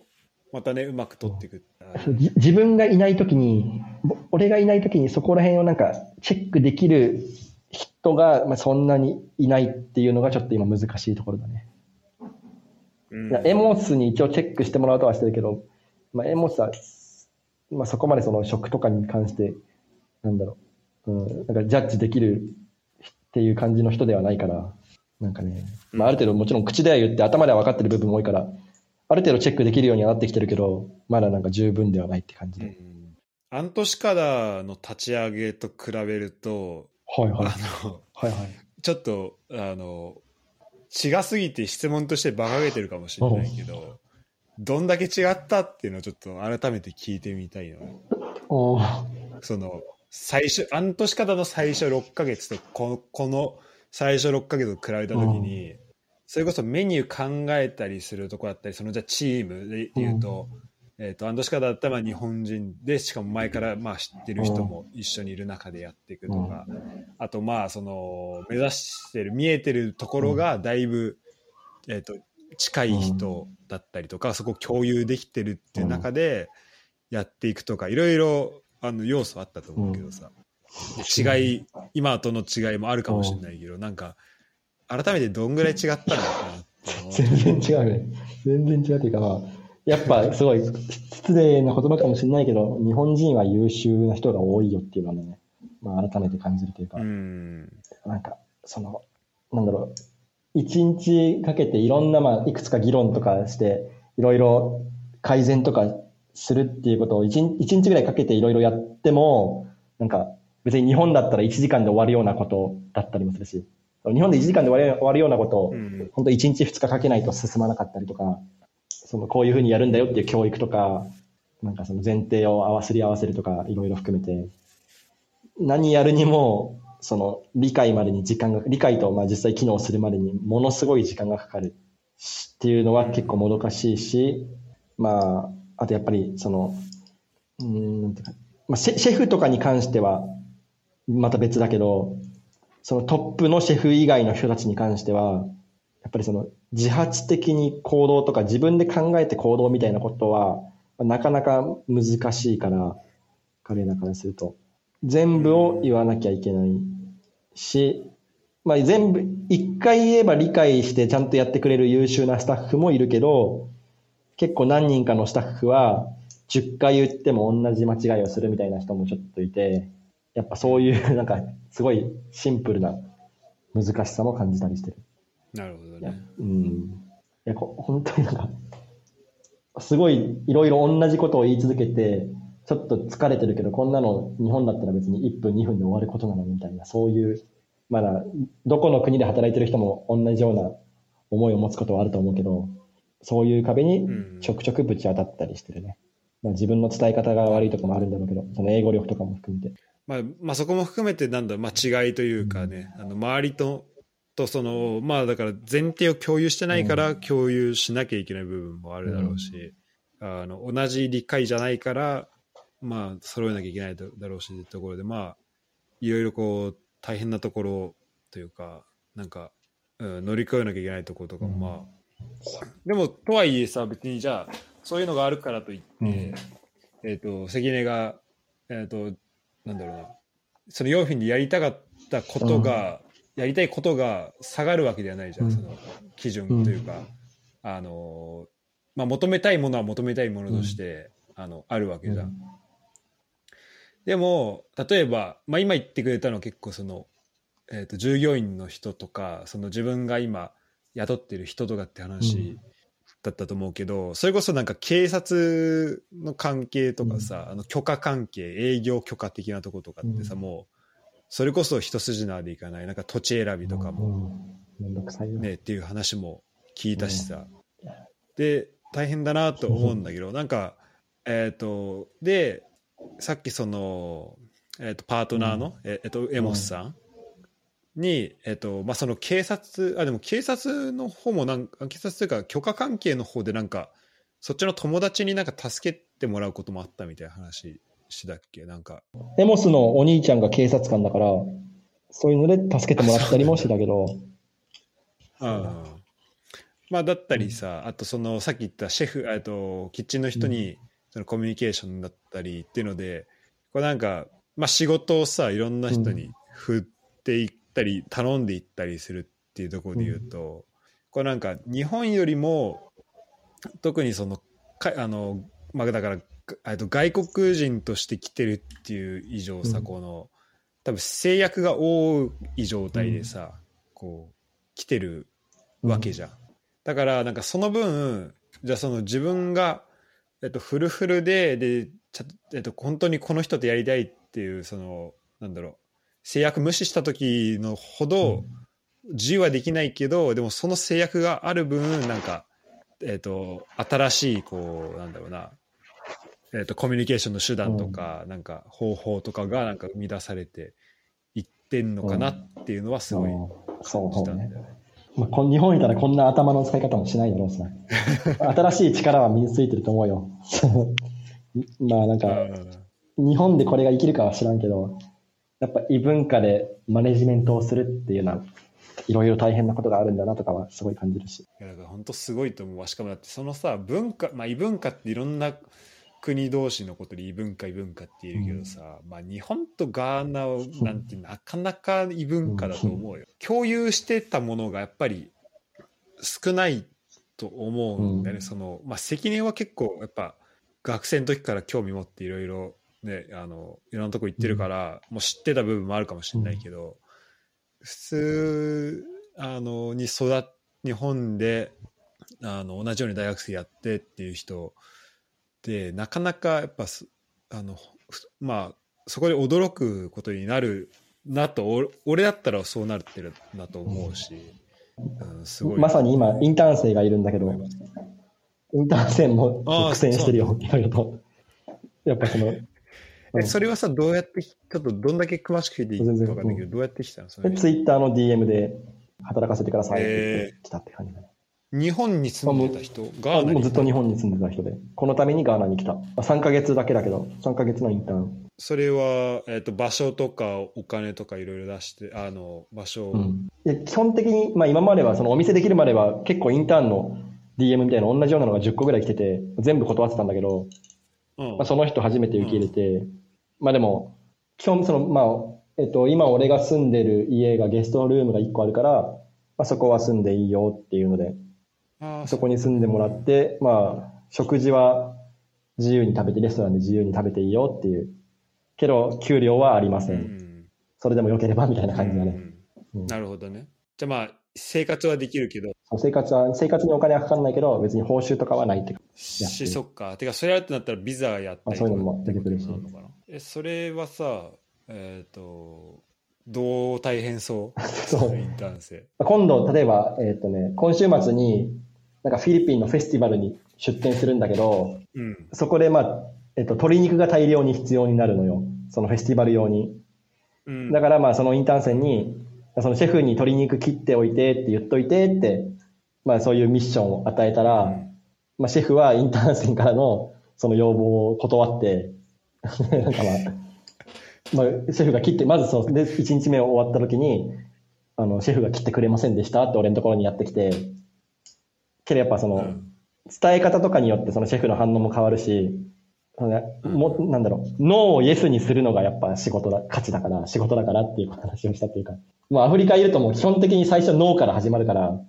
別にこのシェフとのコミュニケーションに限らず、なんかどっかし役所行った時に交渉事とかも、全部はノーから始まるから、そのノーをいかにイエスにできるかがまあ仕事なんなのよ。で、やっぱなるほどね。そのインターン生はまあいきなりノーを食らって、それでまず諦めちゃったから、じゃあまたちょっと次の日工夫して、うんうん。シェフからイエスをもらえるように頑張ってみたいに、まあ、自分で考えさせて、まあ、次の日もう一回再チャレンジさせたんだけど、まあ、次の日もノーって言われて、で、いろいろと、なんか、悩んでた。そこもだからしあの仕事のい一部になっているってそういううてかその実際になんかヨーフィンでヨーフィンでというかその多分わざわざこのガーナまで来てっていうことで言うと、まあもちろんなんか関根のこう考え方とかを知りたいみたいなのもあると思うけど、でもなんかそういうさ本当そこじゃないと体験できないことなわけじゃん、うんなかなか。いい経験はしてると思う。まあ、ヨーロッパ行っても、ね、ヨーロッパ行っても脳あるけどさ、なんだろう、また多分それとは違うんだろうしさ。まあ、日本もそうね、まあ、ノーをイエスにするみたいな話はまあ日本も同じだと思うけど、そのなんか伝え方とかはまあ国によって絶対変わってくるから、こういうい異国のアフリカとかでそのマネジメントするっていうのはまあいい経験になると。でちなみに今週末はどうな、どうなる感じなの？その、あの、シェフ、シェフにお願いしてこう、承諾を得たことベースで言うと。いや、まだね、今今日木曜日だよね。今日水曜日あだ。今日水曜か。まだ鶏肉は切ってもらえてなくて、まあ、とりあえずもうね、じまあ、俺はアドバイスとしては、まあ、自分で強行突破するのはもう難しいかもしれないから、まあ、工夫の余地があるんだったらそのプランで行ってもいいし、まあ、それか、まあそのシェフに気づかれないように、その肉を取るっていうウルトラシーもあるかもしれないし、まあ、あるいは、まあ、エモスを使ってて、仲介して、エモスに相談して、エモスに話してもらうみたいなのもいいかもしれないし、みたいな。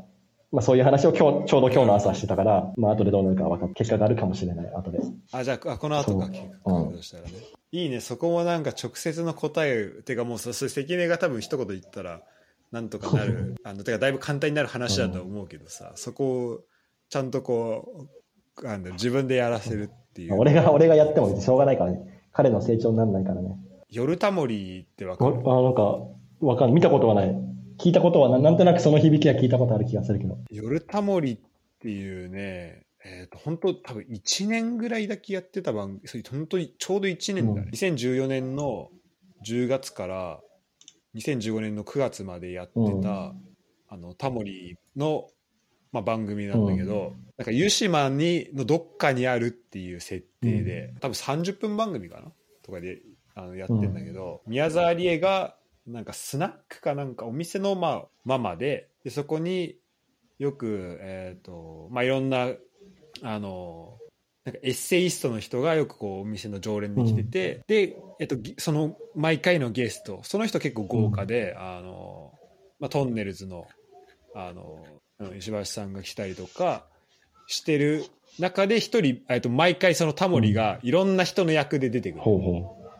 その、タモリは、タモリも毎回来るんだけど、タモリは、タモリとしてじゃなくて、なんかおじさんの、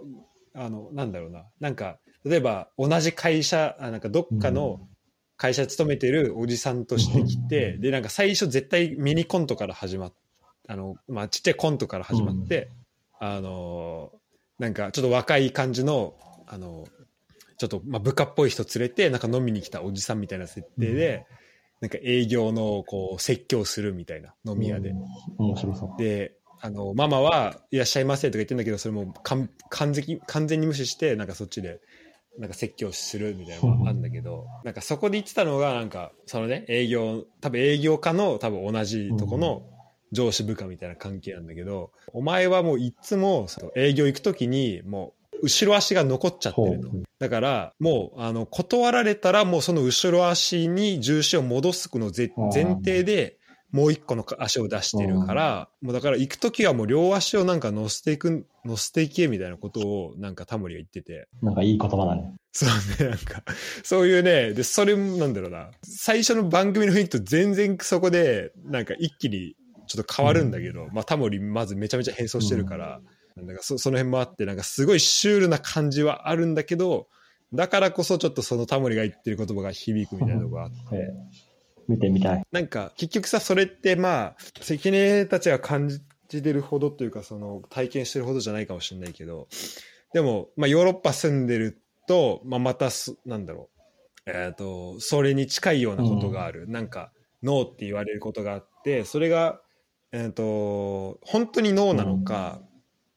それとも、えっ、と、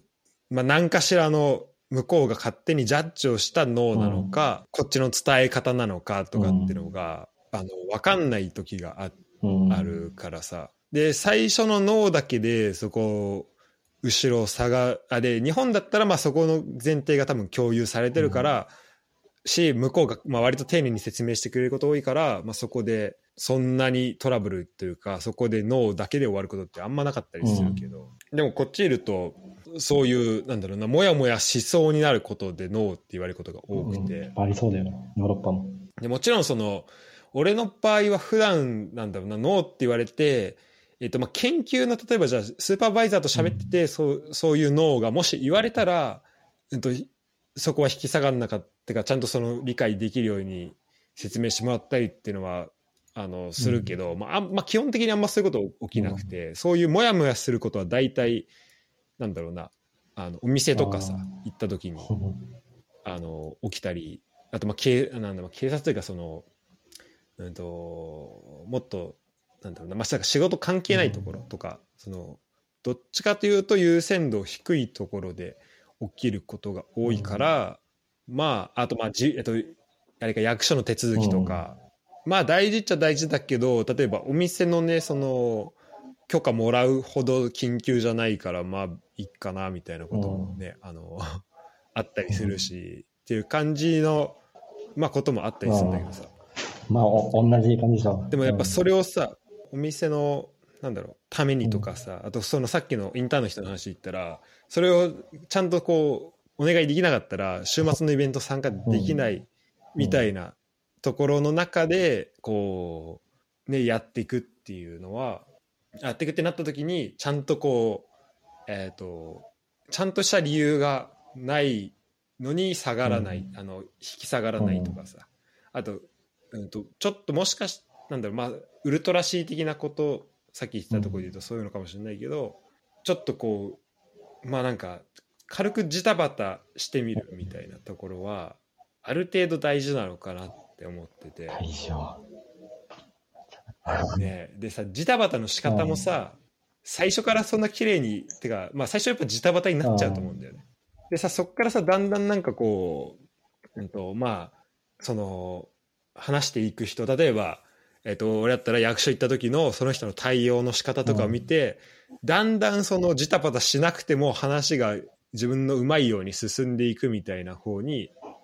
なんかなっていくことってあ夫。ると思うんだよね。ね。だからそうなれるようにこうねあの、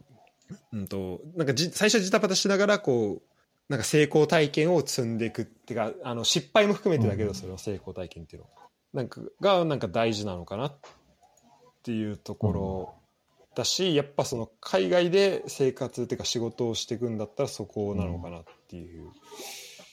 気はやっぱするね。いや、成功体験を積むっていうのはマジで大事だと思う。本当ちっちゃいことでもそうだけど、このまあ肉を切ってもらうなんてちっちゃいことだろうけど、それで一個成功体験積めたら、うんなんかまあ慣れて、次もうちょっとハードル高いことでも、なんかどうにか工夫してみようみたいな思考回路になってや乗り越えていけるようになるだろうし、うんうんあそう成功、ちっちゃい成功体験を積んでいくって大事だよねって思う。だって、まあ確かにそのさ、肉を切んのお願いするで言うとさ、なんだろう。まあなんか誰が誰にやっても変わんないようにも感じるかもしれないけどさ、その、まあ一インターンのうん人、てかまあ本当はそこに、えー、と究極はまあ上下というかそこなんだろうお願いすることとか、うん。その会社のために必要なことで言うとそこでだから上下あんのもまあおかしいなとは思うけど、じゃあそのインターンの人がもうで経験長いそのシェフにお願いするってなった時にえっ、とていうかそこができるようになりました。だから何かしらそのえっとそのインターンでまだほほんのちょっとしか働いてない人がずっと経験もあってそこでずっと働いてる人になんかこうお願いできたりその相談できるようになりましたっていう。しかも、えっと、日本語ではなく、しかも日本の環境ではなく、できましたってなったらもうそれってめちゃめちゃ、ね、それができるだけでだいぶこうあの他のこともやってみようっていうかできるんじゃないかって思わせてくれるにはなんか十分なそう思う、そう思う。あのタスクなのかなと思うんで、いや、本当そう思うよ。そういう経験を、うんうんいる間に積んでもらいたいね、たくさん。って思ってるよ。そうだね だからちょっとあのなかなかこうその人からしたら今はね本当厳しく聞こえるかもしれないけど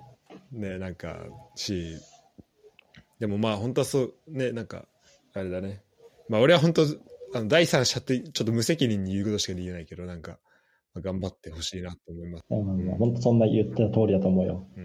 うん、どこでも通じるしね、そういうのは。別に日本だって、の脳から始まるからね、すべては。ノーって言われてからが勝負だからね、何事も。あそれはそうそういう経験もあった？経験は無限にあるでしょ。ういっぱいあるよ。何事も別にもともと一回、なんだろう、お願いしてすんなりイエスって言われることができたって別にそこに自分の価値は全くないわけだから。ノーって言われたものをどういかにイエスにしていくかっていうことを繰り返していくからこそ、なんか、その何ビジネス的な価値は生まれてくるんだと思うし。ああ面白いねそういうのは意識してるよ。常にノーって言われてからが勝負っていうのはまあ意識してるよね。あーじゃあその瞬間にこそちょっとこうトリガーが スイッチ入るみたいなそういうところ。旅とかしてると、まあ、ヨーロッパとかもそうだと思うけど、なんかもうそういうこと無限にあるだろうからさ、とりあえずノーって言われるけど、別にそこをいかに言いくるめるとか、なんかあ、なんだここ入っちゃいけませんよっていうふうに最初言われても、なんだろう、適当に自分で自作自演で、なんかその施設の上司っぽい人からの、マネージャーっぽい人からのメールを自分に当てて送って、なんかそれを適当に見せて、パスしたりとか、なんかそういうのすごいやってきたから、なんかそういうのが大事だと思うから。あそうなんだ。あーうんうんうん。方法は何でもいいけど、まあ、特にアフリカとかで働くんだったらなんかそういう胆力ってすごい大事だなっていうのを常々思う。から、うん。まあインターンの人にはいい経験をしてもらいたいなと思っております。すごいね。ちょっと俺もインターン面白そうだね。インターンうんじゃあえじゃあその人あとどんぐらいいんいやのもう結構終盤だ。あと1ヶ月ぐらいだねそっかそっか。じゃああと1ヶ月。多分最初はさ生活慣れたりするのもなかなか大変だったんじゃない？だしあの3ヶ月のうちの1ヶ月は農村部で過ごしてたから。養鶏場で過ごしてたから彼は。あそう。結構生活自体はかなり大変だったと思う。え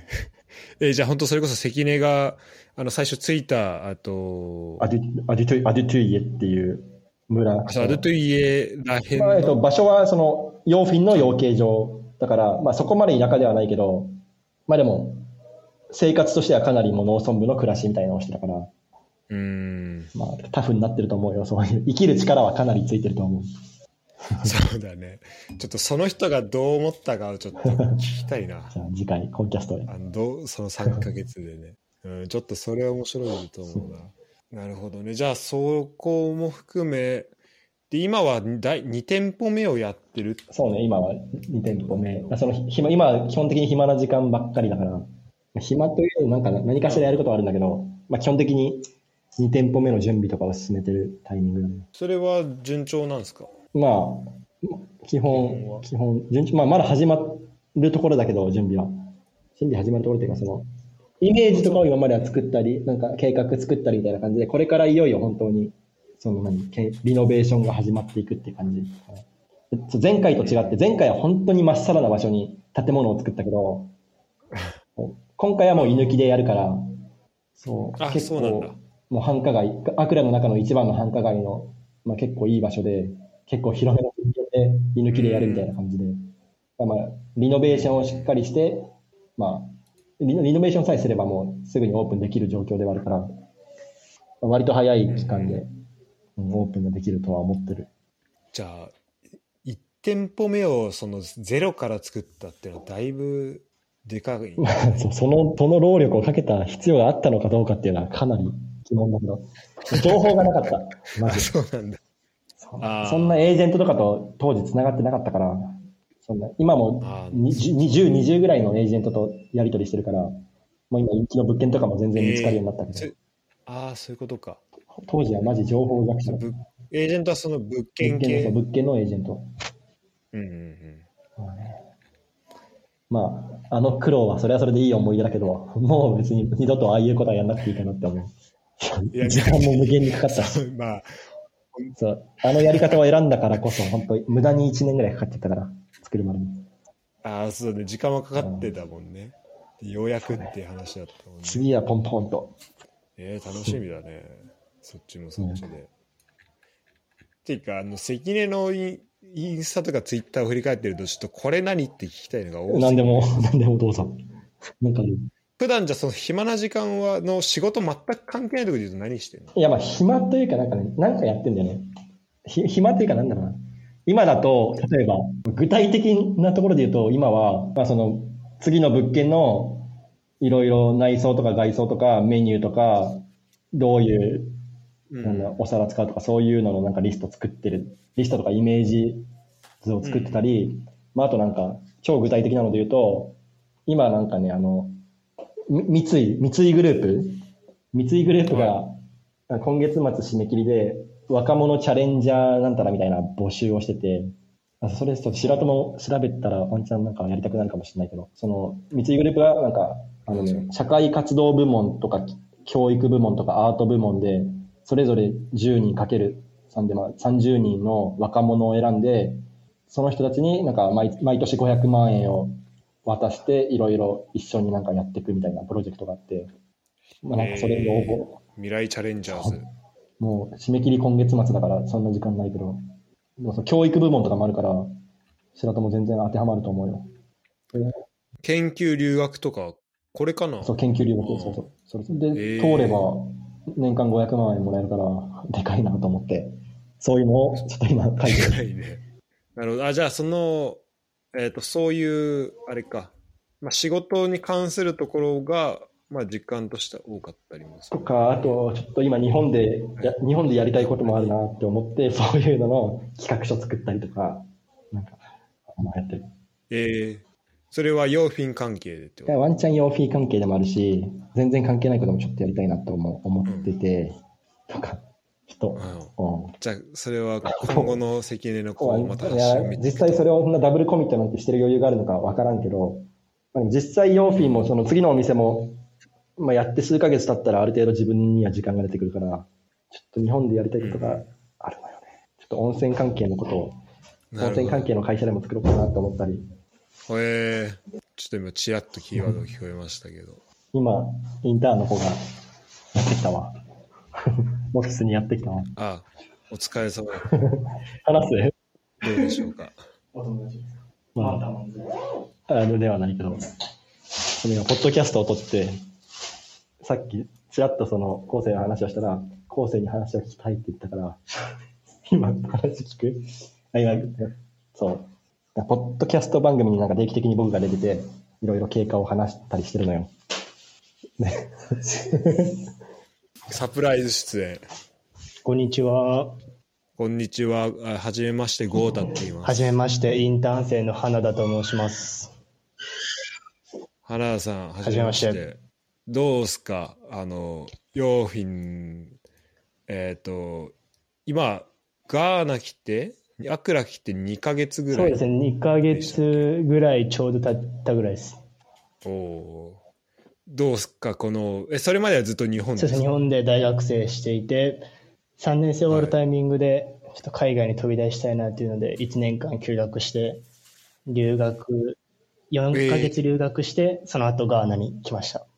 すごい。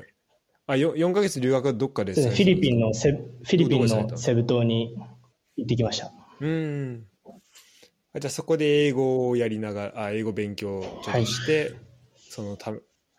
と、喋るようになってからガーナに来たっていう感じですね。その通りです。ほ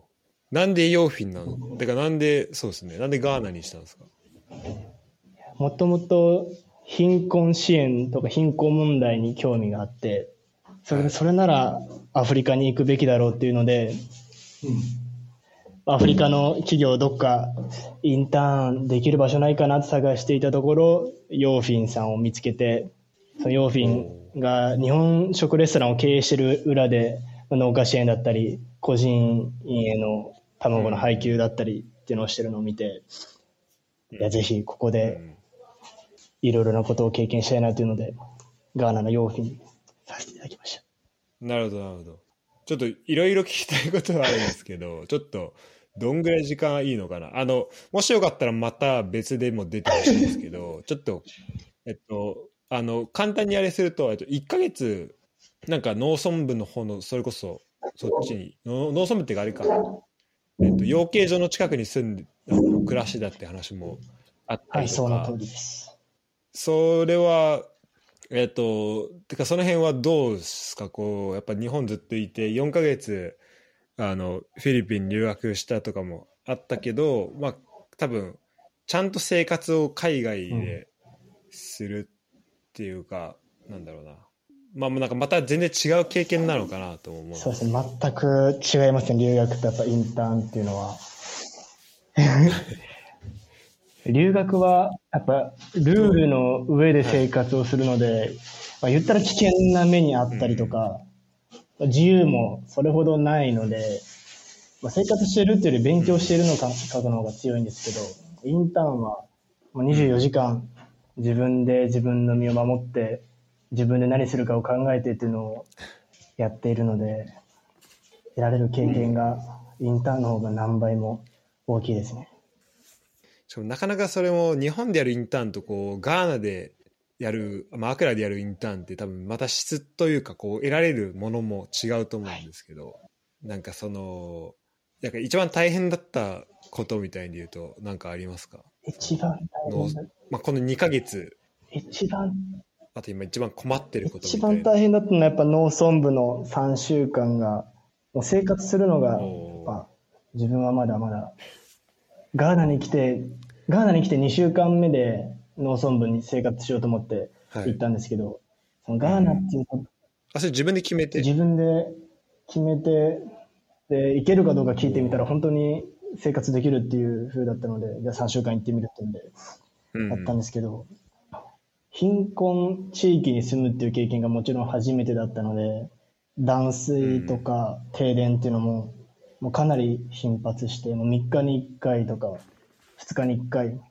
起きたり、あと、養鶏場のマネージャーさんに食事を提供していただいてたんですけど、まあ、なぜか急にご飯が出てこなくなったり、多分、まあ、その、お金の面でっていうのがあったと思うんですけど、それで一日食事が取れなかったりとか。で、隣町に行くにも、雨季なので、なかなか買いに行けず、一日水なし、食事なしの生活を何度か送ったりとか、ですね、もう精神的に結構鍛えられた3週間でしたね。うん。じゃあその1ヶ月をあ3週間かを経てで今ヨーフィンではどんなことされてるんですか？今主にやってるのは、今週の土曜日にガーナでお祭りが開催されるんですけど、そのお祭りに向けて何を出すかとか、まあ、企画運営の方を主に考えて、最近は活動をしてます。うんうん、おお。そう、なんかそ、それこそさっき、あの、まあちょっと関根が話してくれたところで、こう、シェフのし、あの、キッチンのし、あの、シェフの人か、にこう取り置きってもらうのを、あの、お願いするのがなかなか一筋縄ではいかんと。という話を聞いたんですけど、こ今日、今日もお願いしたってまあ、感じですか、今日も朝、朝昼行ってみて、うんうん。今日日付またいだらいけるんじゃないかと思ったんですけども、全然ダメで、ああ、まただめ、なるほど。なんか納得できる理由を全然言ってこないのがまたなんか、腑に落ちないところなので、うんまあなんかな納得できる理由があったら、こっちも納得して違う手を考えられるんですけど、なかなかうまくいかず。今日、今日は何日目なんですか、そのチャレンジ。あの、もあの、今今週からって感じですか？肉をさばくのお願いし始めたの今週の月曜からお願いし続けてる感じですね。はい。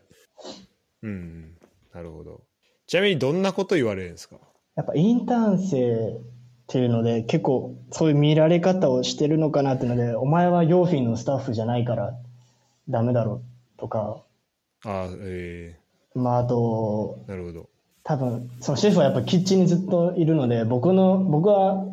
主にウェイトレスの仕事を手伝ったり買い出しに行ったりっていうのをやっててやっぱもちろんシェフから見えないので多分シェフからしたらお前は働いていないとかあと。じゃあ要は、はい。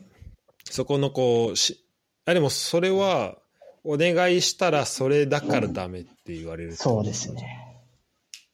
ああなるほどそこだから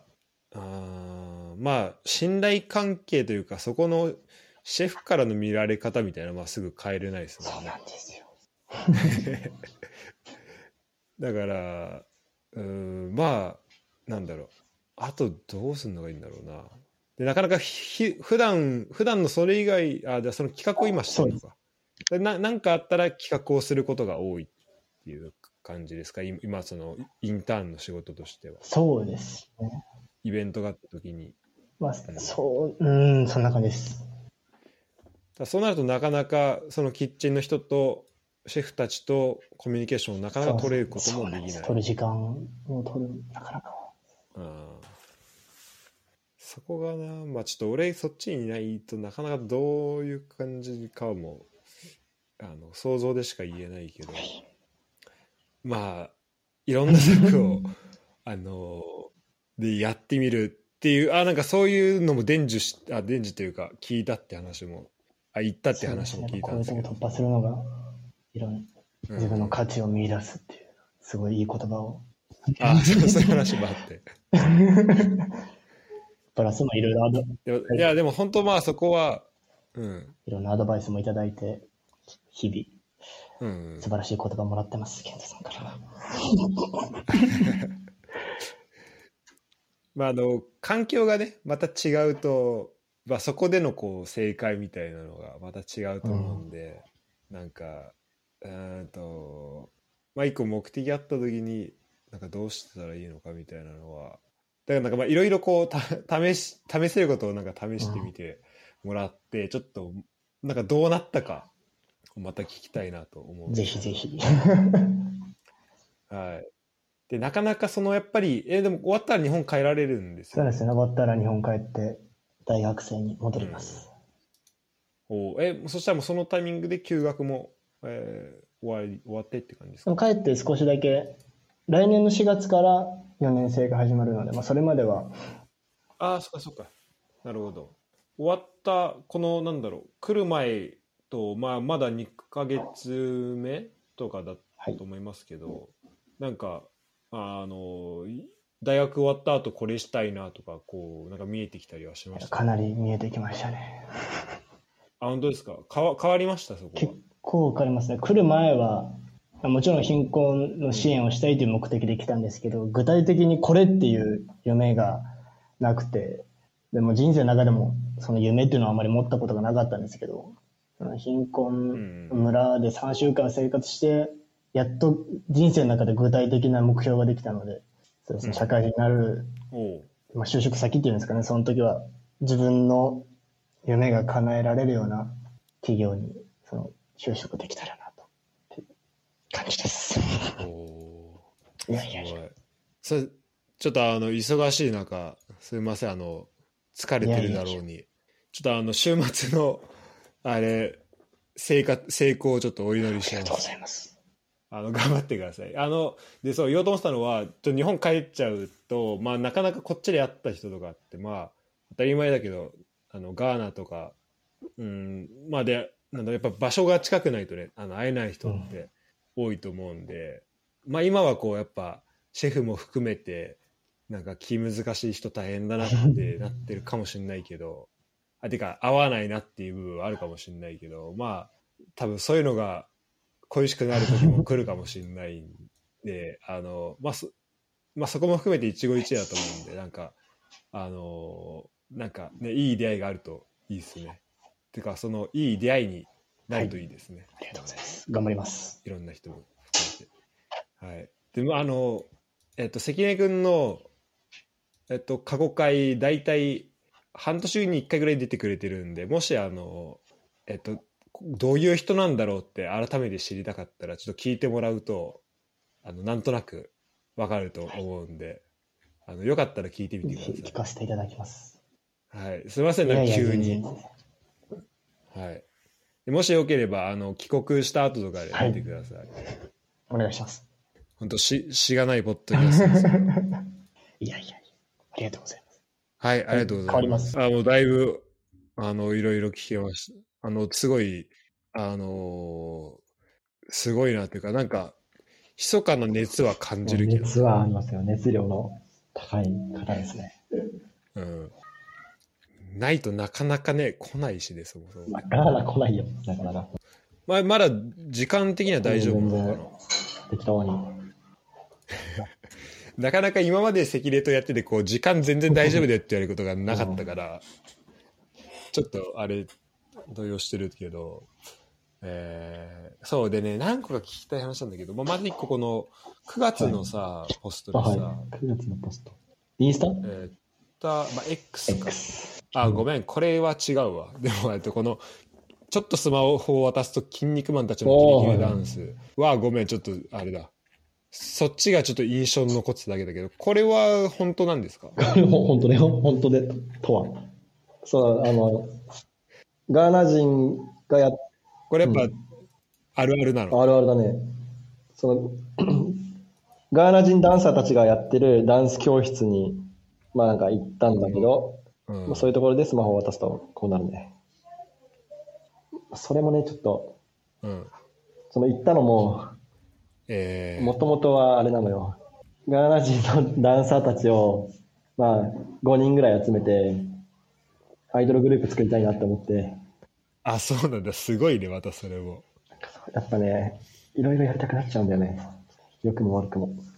あ、まあ、その話はね、ずっとしてるよね。なんか、何でもできるようになりたいっていう。うん。で、やっぱ、なんか、フィリピン人のなんかグループがさ、日本のあの、サカナクションの新世界を、なんか変な感じに踊ってめちゃくちゃバズったのとかわかる？めちゃくちゃバズって、その流れでドーム埋めてライブまで行ったみたいな。なんかそういうのがあって、見たことあるかな？あ、なんか、もしもし。あ、ごめんで、その、いろいろやりたく、なんかフィリピン人、どこまで聞こえたかな？フィリピン人のさ、なんか5人組のグループが、サカナクションの新世界を、なんかふざけた感じで踊って、それが異常にバズって、その流れでドーム埋めてライブするに至ったみたいなのがあって、そのポテンシャルがあるなって思って、ここの人たちにも。そのガーナ人のキレキレなダンサーたちに、まあ、日本の、まあなんか結構その相性のいいような歌を合わせて、うん。ショート、ショート動画とか撮ったら、かなりバズる気しかしなくて、それでなんか打ち上げ花火的なプロジェクトで、彼らを日本のドームに立たせる。まあドームじゃなくてもいいけど、ゼップとかでもいいけど、その5人組が日本に来るまでのストーリーみたいのをちょっとやりたいなって思って、そうユニットを組みたいと思って行ったんだけど、まあちょっと今それは中断してる。だいぶ面白い、面白そうではあるけど。アフリカズっていう名前で、やりたいんだよね。どっか時間があるタイミングでそれはやりたいんだよね。知り合いのダンサーたちの動動きが最高だから、いや、動きいいなって思って、キレもめちゃくちゃあるし、これで日本の音楽合わせたら、絶対人気出るよな、としか思わないから、ちょっとやりたくなっちゃう。いずれ時間が来たら、時が来たらやろうかなとは思ってる。だからめっちゃ時差がある。なんかラグがだんだん大きくなってきちゃったね。ラグあるね。こっちかな。うん、こっちが 3G になってるから、それが原因かもしれない。まあでも、だいぶ聞けたの話も聞けたんで、もしちょっと時間あんならまた、OK。なんかち、えっ、と、近況じゃない話とかもしたいなと思ってるんだけど、ちょっと間空け、間短めで。いつでも、ぜひ。行きましょうよ。てか、だって、あれだ、12月日本にいるんだよね。そうだね。ただね、だいぶ後ろの方なんだよね。あの、俺がいるの。12月の29について、10月、あ、じゃあ1月の10日とかに帰るから、なかなかきちきちなんだけど、まあ、ちょっとどっかで会いたいね、うんさすがに。そうね。責任あるの多分2回目とかだけど。うん。今回も結局ドイツじゃなくてデンマーク寄ることになっちゃった。次こそはドイツに呼んなきゃ。ああ、そっかそっか。いいな。まあ、それはそれで楽しんで、デンマークも素晴らしいと思うんで、クソ寒いうん。と思う。じゃあ、今回こんな感じにしますか。ちょっとまた、あれだね、あの、関根行けるタイミングで、なんか、あの、どっかで出てほしいですね。やりましょう。いつでも。マジまた近いうちに。なんか、ここに来て急に、あの、ラグ戻ってきた気もするけど、もう今時差ない。ねうん。今ないね。もうちょい、もうちょい行く？お任せします。今日、今日なんか何何じゃあさ、ちょっとさ、最後さ、あの、あ、てか俺が話したかったのはなんかこの、こえっと、孤児院の人に、えっと、っていうやつをどっかで見たんだけど、今パッと見つからなくなっちゃったな。卵ってやつかな？あ、そうそうそう。これははどういうあれだったの？あの流れというか、つながりで。流れ、流れつながりなんだ。最初なんだっけな？きっかけなんだっけ？鳥、そっかね。とりあえず、その養鶏場で、基本的にお客さんには、その当日の朝取れた、まあ、フレッシュ卵を提供するようにしてて、で、そのデリバリーの関係で、毎回そのお昼頃にデリバリーの人が当日の朝取れた卵を持ってくから、そのお昼以降に生まれた卵とかがまあそれなりに余るのよ、毎回。で、まあ、それはそれでまた別で、そのレストランで使ったりもしてるんだけど、まあ、まだ割とその卵には余裕があるから、その卵をちょっと生かしたいなっていうことで、まあなんかいろいろと縁があった孤児院があったので、で、孤児院に一回訪れてみたら、まあ、給食とかは全然十分に提供されてるん。だけど、関根の声が飛び飛びになっちゃってるわ。え、ということでごめん。じゃあちょっと締めだけ今取っちゃうね。はい。あの、ということであの、ぜ後半10分ぐらいは、あの、インターネットと格闘しておりまして、録音ファイルと格闘しておりましたんですけど、ちょっとあの、個人の話とかは、また次の機会でお願いしてもいいかな。了解です。そう、個人に限らず、でいろいろその辺のソーシャル的なところをこれからちゃんとやっていこうっていうタイミングなので、まあ、その辺あ、そうなんだ。うん。その辺今度。めちゃめちゃ気になります。はい。し、えっ、と、そうね、そこも含め、あとまたなんかその近況以外の話もちょっとしたいなっていうのがあるので、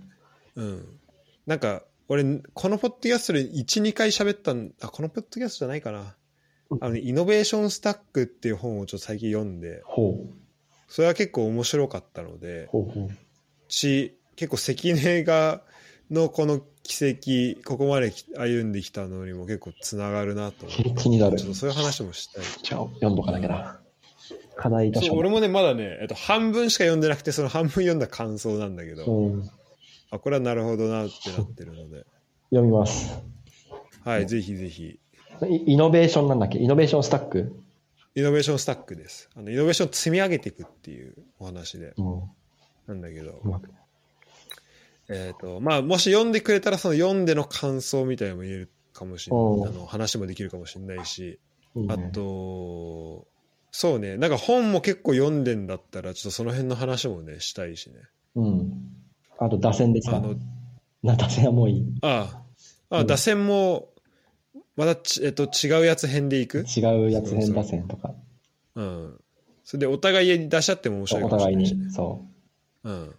やりますか？もし、あの、時間あるんであれば、俺も博士課程でだいぶ、あの、落ち着いてきたので、う。うん。いつでも。イノベーションスタック買いました。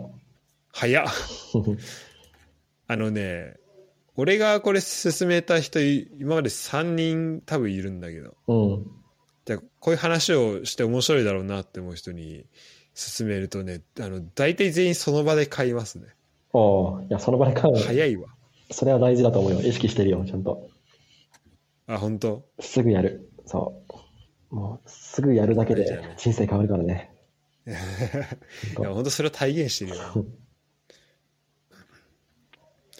ということで、あのーちょっとまた、本当マジ近いうち、あのー出てください。はい。やろう、やろ